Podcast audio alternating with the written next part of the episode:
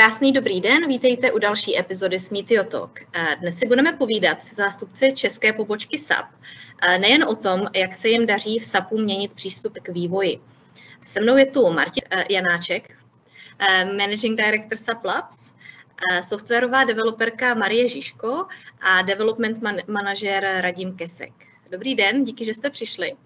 Martine, SAP slaví 50 let na trhu, tak asi není moc potřeba dlouze SAP představovat. Vy stojíte v čele české pobočky. Můžete nám říct něco víc o fungování právě brněnského SAP Labs ve vztahu k tomu SAPu globálnímu? Můžu určitě. Dobrý den, zdravím posluchače a diváky.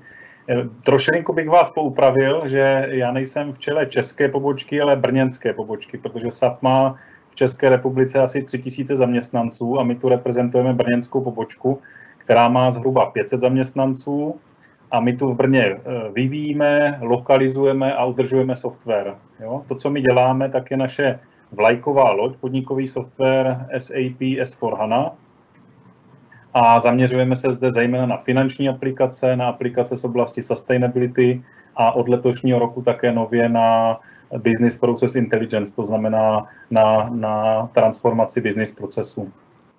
Mm-hmm, děkuji moc. A Maru, můžete prozradit, jak dlouho v SAPLabs v Brně pracujete? Co přesně děláte?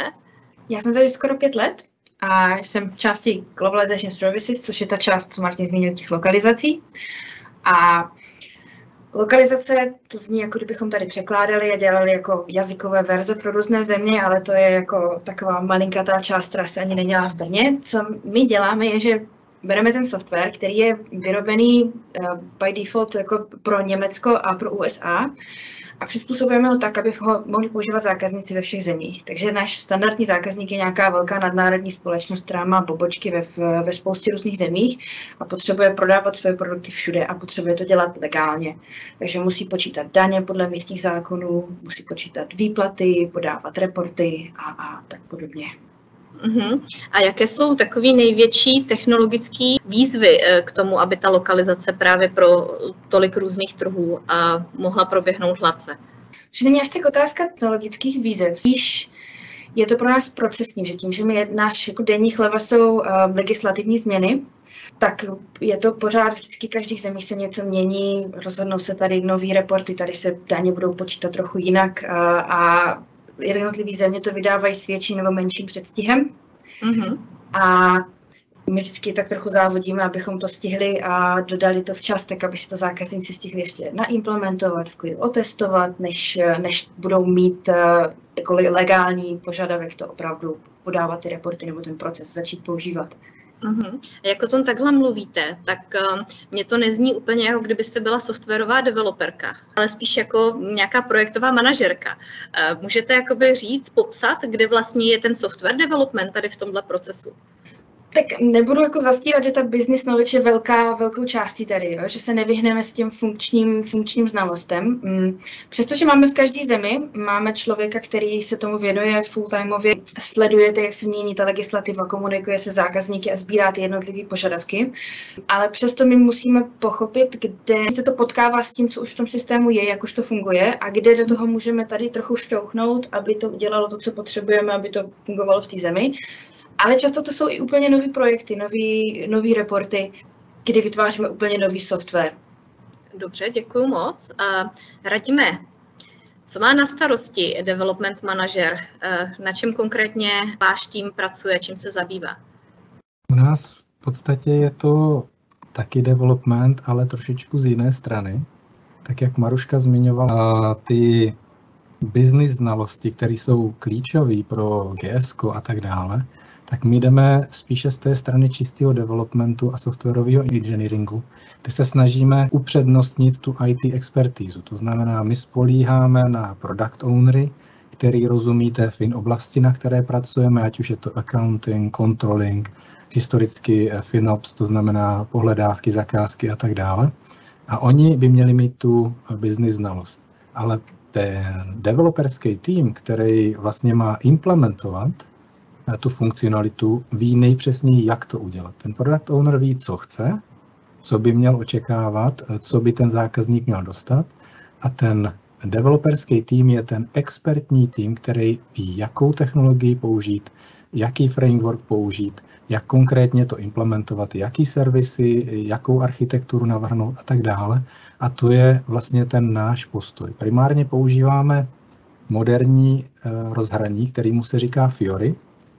A je to jedno z těch responsivních eh, rozhraní, který zase pro, poskytuje zákazníkovi eh, jednoznačnou, stálou, jasnou experience, jak by měl aplikace obsluhovat a nemusel se pořád učit něco nového, tlačítko je tam, tam, tam. Všecko to má ucelený takový kabát a to je hlavní naší devizou. Samozřejmě neděláme jenom ten frontend, ale děláme full stack. To znamená, ať už ten frontend, jak to vypadá, nebo nějakou mezivrstu z pohledu nějakých view databázových, anebo eh, ten backend, ty servisy, v ABAPu například, anebo zároveň na čistě cloudovém prostředí, kde ten stack je javový.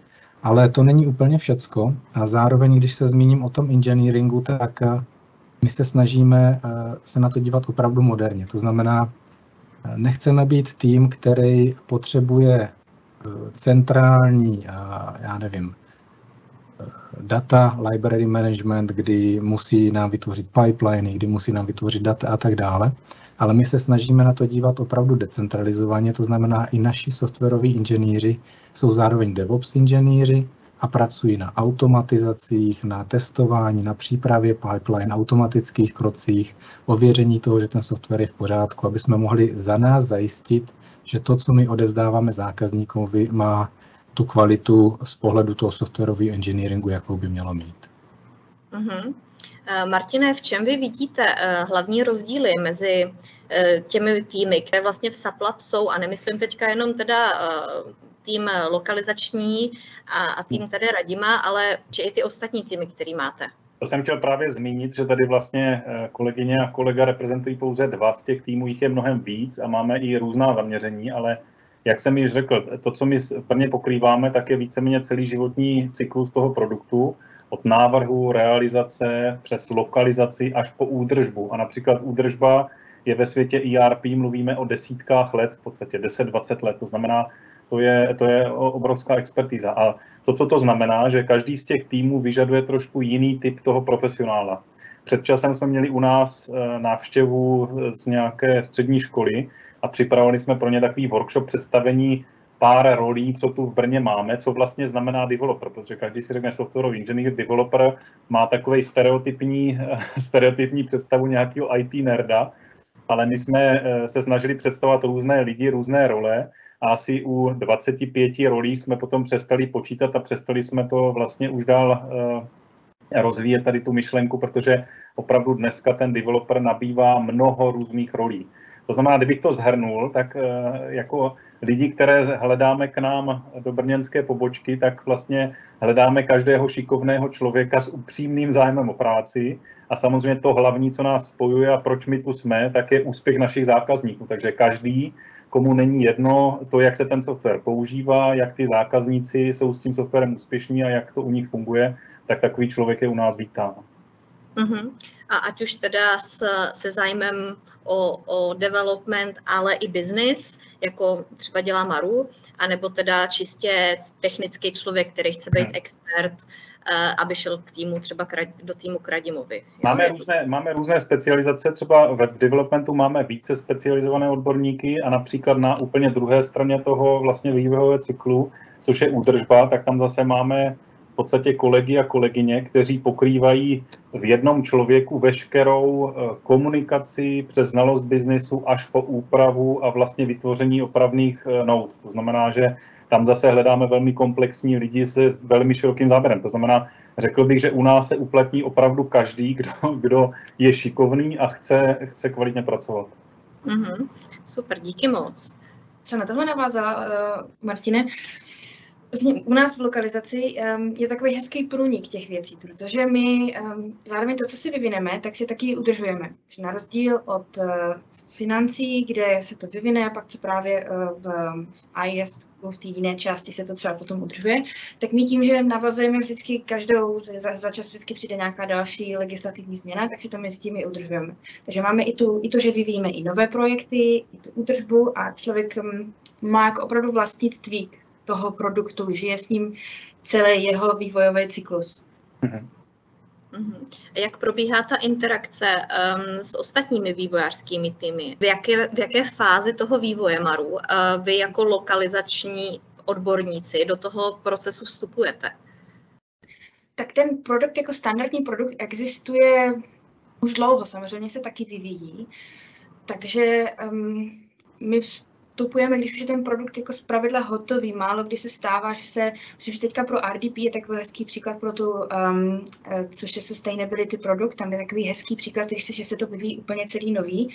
A je tady tým i v Brně, který vyvíjí ten standard a i u nás v lokalizaci je tým, který tomu dělá lokalizaci a ti opravdu můžou úzce spolupracovat. Ale většinou ten standardní produkt už existuje a existuje a my do něho vstupujeme, máme místa, kde, kde můžeme něco eh, lehce zasáhnout, něco trochu upravit eh, ten proces, anebo naopak jako nástavbu něčeho úplně nad tím kousek mimo. Uhum. Vy jste zmínila, že vlastně neřešíte ty jazykové věci, eh, tu jazykovou část té lokalizace. Nicméně SAP určitě existuje v několika jazykových modifikacích jak tam jakoby probíhá potom tahle interakce. Vy to řešíte z toho právního pohledu, tak aby to splňovalo ty legislativní normy po celém světě a jak tam potom jakoby navazuje ten tým a odkud se řídí ta lokalizace těch jazyků? Hmm. Pokud vím, tak to je taky součást vlastně naší jednotky širší, ale nemáme ji tady v Brně a ten proces je nastavený asi takže se my ty věci vyvíjíme v nějakém standardním jazyku, což pro různé země, to je různé, většinou to je angličtina, ale pro některé země je to třeba němčina, že ty objekty existují v němčině a vyvinou se v ty všechny texty, které jsou někde potřeba, které stejně diskutujeme a s naším user assistant developerem, tak se vytvoří v tom základním jazyce a ve chvíli, kdy se to uvolní, kdy my skončíme ten vývoj, tak uh, to projde přes uh, překladatelské systémy, kde se k tomu dostanou kolegové a dovytvoří k tomu ty správné lokalizační verze. Mm-hmm, super. Radíme, eh, vy už jste zmínil, že vy se vlastně snažíte být moderní. To tam mě tam tak jako zaznělo, což úplně jakoby v, si neasociuju a spoustu lidí asi jakoby v souvislosti se SAPem. Ten vývoj uh, SAPu jako robustního systému uh, je trošku opředen takovou jakoby robustností a nepřístupností. Máte svůj speciální uh, programovací jazyk, systém se vyvíjí už několik dekád, tak uh, s jakými problémy se potýkáte, jak se k ním stavíte? Problémy. Samozřejmě problémy jsou všude, ale spíš my hledáme řešení, jakým způsobem bychom se opravdu přiblížili tomu modernímu vývoji. Ono totiž všechno to, co dělal SAP historicky, eh, dávalo smysl a dává smysl z toho pohledu historických eh, událostí, konsekvencí a toho, co bylo dostupné tenkrát. Když se podíváme historicky, tak klasický vývoj softwaru nějaké aplikace před 20 lety třeba trval rok, dva. Dneska nám to trvá 14 dní, měsíc vyvinout novou eh, feature nebo novou aplikaci. A proto je potřeba se na ten development i podívat trošičku jinak. Já bych to vždycky srovnal tak, že eh, pralo se před 200 lety a pere se teď, ale nikdo nepůjde s tím prádlem do té řeky a nebude ho tam mlátit o ten kamen, zapne si tu automatickou pračku. No a to je to stejné, to, co eh, my se snažíme na to dívat tímto pohledem. To znamená, dneska toho softwaru je tolik, frameworků, který musíme používat, je tolik. Používáme i third-party software, eh, open source a tak dále. A musíme zajistit, že všechno funguje tak, jak má. Není možný tu aplikaci například proklikat jedním testerem, nebo dvěma, nebo deseti, možná sto testerama. Pořád by to bylo málo, protože eh, ty aplikace rostou exponenciální řadou. A ta modernost toho přístupu je použít programovací jazyky, který teda umí eh, něco takového. A to si nemyslím, že ABAP zůstal někde eh, v historických, jak eh, bych to řekl, análech a už se s ním jako nedělá. On je zároveň i moderní. On umí objektový programování a všechny ty paterny, které známe i z těch programovacích jazyků, jako je Java, C Sharp, Python a tak dále tak to umí. Ale zároveň se snažíme budovat ten stack například u frontendu, kdy používáme JavaScript se s posledníma knihovnama, co jsou posledníma frameworkama, zároveň posouváme se do TypeScriptu. To znamená zase, jdeme o kousíček dál. Ale co je strašně důležitý, je ten, to zpracování toho softwarového díla. Už to není tak, že člověk eh, developer historicky něco nadevelopí, tester to odkliká a dostane se to zákazníkovi. Tam běží miliarda prostě testů. Ty někdo musí napsat, někdo musí zajistit, že ta pipeline, kterou se to zpracovává, um, ověří všechny uh, různý browsery, všechny různé kombinace dat, které můžeme mít a snažíme se to pustit ven. Ideálně zase automaticky a zároveň zmenšujeme tu velikost toho feature, kterou posíláme ven. To znamená, snažíme se jít po malých kouscích. Dřív eh, to nebyl standardem, dřív se vycházelo s velkými kusy eh, softwaru. Dneska je relativně standard agilita, iterativní přístup, releaseování postupně, continuous delivery, continuous integration a tak dále. A toto jsou ty moderní přístupy. Proto ten, ta náročnost toho povolání toho softwarového inženýra už není jeden jazyk, který dělám pořád, ale je to třeba deset jazyků a, a zároveň spousta znalostí z toho oboru jako takového.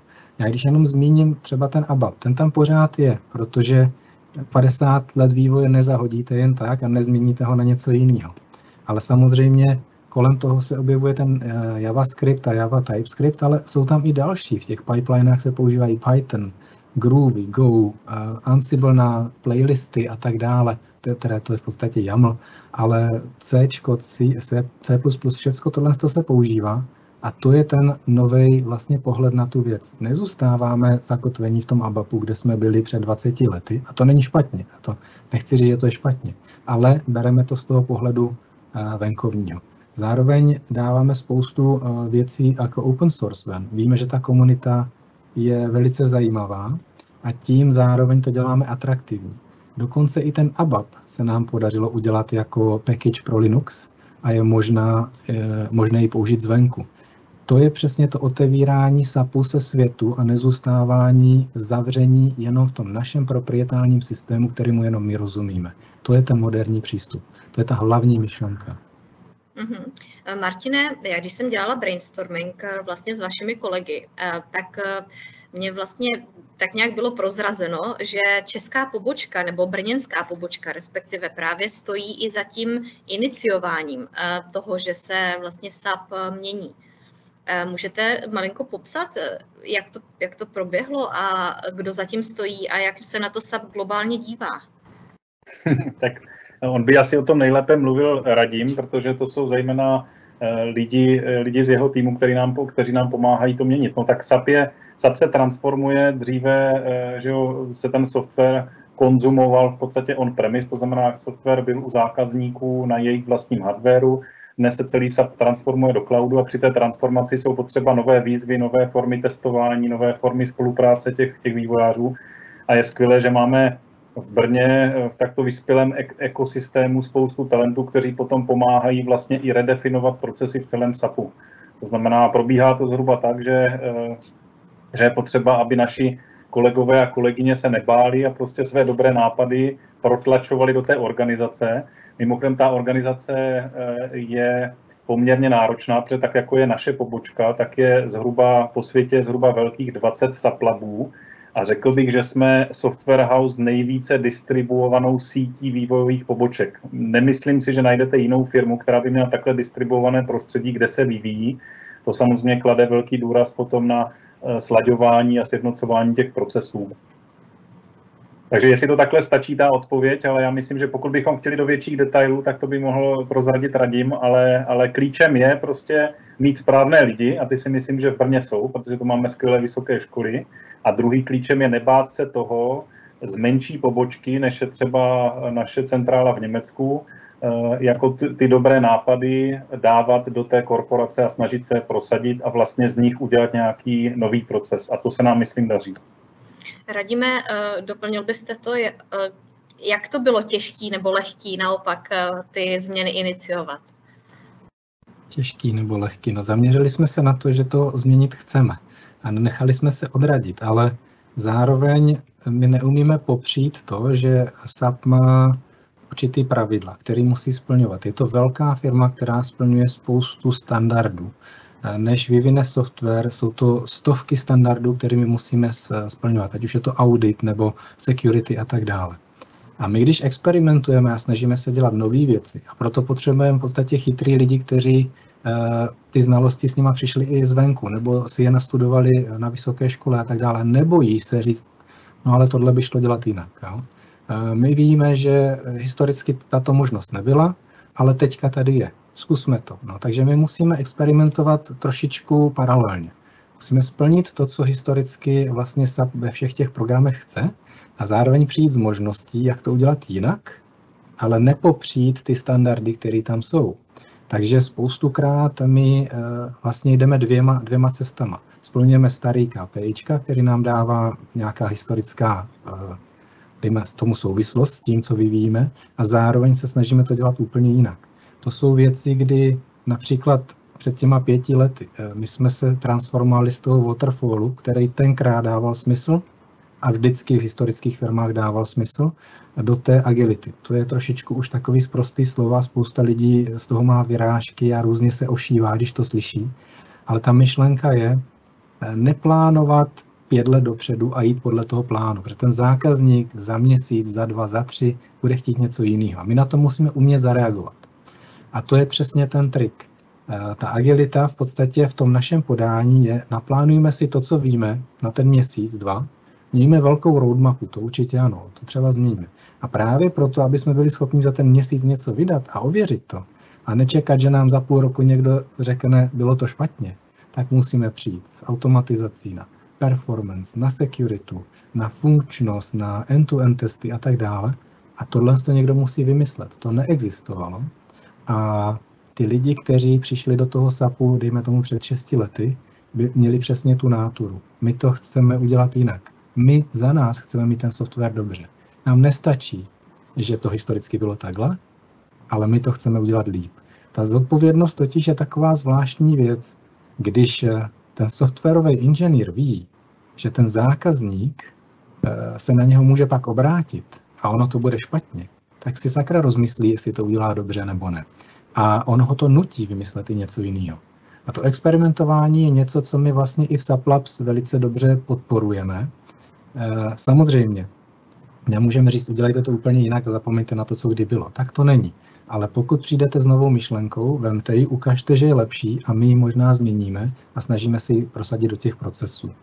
Eh, těžký to není ve chvíli, kdy máte dobrý argumenty. Když nemáte žádný argumenty, je to těžký. My se snažíme mít ty argumenty, aby jsme uměli říct, je to lepší směr. Mhm. A ta hierarchie eh, té brněnské pobočky, nebo respektive toho development týmu, reportujete někomu v Brně nebo reportujete do Německa? Eh, můj manažer je v Německu a myslím si, že když se budeme dívat do té eh, hierarchie výš a výš, tak to bude většinou standard u všech našich týmů. Ale neznamená to, že nás neberou. Samozřejmě, když někde začínáte, asi je poznat, jako kdybyste byl nějaký, člověk byl nějaký ufon a tak dále, protože přichází s nápadama, které jsou úplně nesmyslný. Ale postupem času, když ukážete, že opravdu to dává smysl, tak i ta hierarchie v Německu a, a dejme tomu ta velká základna těch 3 tisíce, 30 tisíc lidí řekne, jo, ono přece jenom v tom Brně nepřišli úplnou blbostí, ale zkusíme to taky začlenit. Takže struktura týmu a procesy, které jsou víc agilní, jak používat vývojové nástroje, a projektové nástroje typu Jira a tak dále. E, spoustukrát konzultujeme a jsme slyšet. Jsme slyšet a velice hlasitě se o to snažíme. Mhm. Cítíte podporu i právě z vedení brněnské pobočky? Já si myslím, že jsme všichni tak nějak opravdu na té vlně toho, že když to dává smysl, tak ta podpora tam je a když to smysl nedává, tak dostaneme velice konstruktivní argumenty, proč touhle cestou nejít. Takže ta podpora určitě tam je. Nikdo nám neřekne, to je blbost, to nedělejte, to se neprosadí. Spíš ukažte a uvidíme.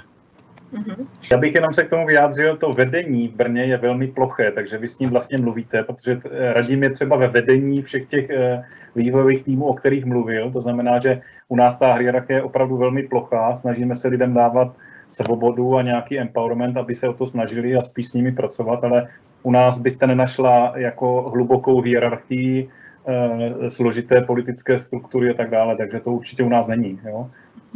Takže vedení je vlastně tadyhle Radim, takže podporu od Radima to určitě má. Jo, já jsem narážela trošku i na vás. Vy jste vlastně mi na začátku, než jsme začali natáčet, mm. prozradil, že jste začínal jako vývojář a vlastně pořád uh, k tomu developmentu máte blízko. Tak uh, to si myslím, že taky asi hraje velkou roli právě v tom, že dokážete uh, porozumět plně tomu, co vlastně Radim říká a podpořit to i vlastně ze své pozice.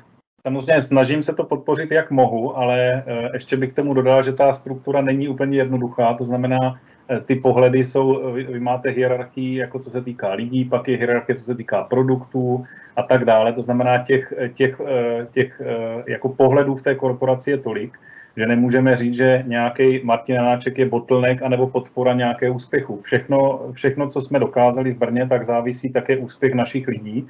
Takže u nás je to opravdu o tom vybrat správné lidi, kteří mají správný mindset a dát jim určitou svobodu, aby byli schopni těch věcí docilovat. Takže určitě to není uh, ani, ani zásluha, ani blokováno nebo podporováno jenom managementem. Jo? Mhm, super, děkuji moc. A Maru, eh, Radim zmínil eh, nějaký textek, spoustu technologií, který vlastně jeho tým používá. Jak, jak je na tom váš lokalizační tým, co se týká technologií? Taky je to čím dál tím víc různorodý. Jo? Samozřejmě to jádro je ABAP, protože prostě na ABAPu, v, na tom standardním ERP i na třeba novějším on-premise, který ale pořád ABAP funguje drtivá většina našich zákazníků. Ale už se k tomu vyvíjí věci, které mají svůj frontend ve Fiori, to znamená uh, taky JavaScript uh, jako tam, a nebo ten, uh, zmiňovala jsem nový sustainability produkt, ten je celý v Javě. Jaký je váš hlavní programovací nebo vývojářský jazyk? Pro mě konkrétně je to ABAP. Uh-huh. A když byste, vy jste popsala spoustu projektů, kterými vlastně jste za, za to své působení v SAPu prošla, vypíchla byste nějaký nejzajímavější projekt, který vás jako oslovil, na který jste pyšná? Pro mě to je pořád, že každý další projekt je zajímavější než byl ten předchozí, takže je to vlastně logicky to bude ten poslední, na kterým pracuji aktuálně. A to i proto, že je to první projekt, na kterým se vlastně podílím jako product owner um, zatím. A to je vývoj pro Rumunsko, který aktuálně zrovna ke konci tohohle měsíce mají firmy uh, deadline, kdy musí podat první uh, prohlášení za leden 2022, takže je to uh, velmi zajímavé aktuálně. Uh-huh. A když byste naopak mohla um, říct, jestli teda můžete říct třeba nějaký průšvih, který se třeba stal uh, ve vašem týmu, který způsobil uh, trošku pozdvižení v SAPu? Nemyslím, máme něco takhle konkrétního. Jako s tím, že ty časy, množství času, který máme na, na jednotlivé legislativní změny, bývá různý. V každé některé země to uh, umí říct třeba tři, tři roky dopředu a my máme tři roky, abychom jako si v klidu udělali tu legislativní změnu a některé země um, jsou schopny tu změnu zahlásit třeba i retrospektivně. Eh, to je potom jako oříšek.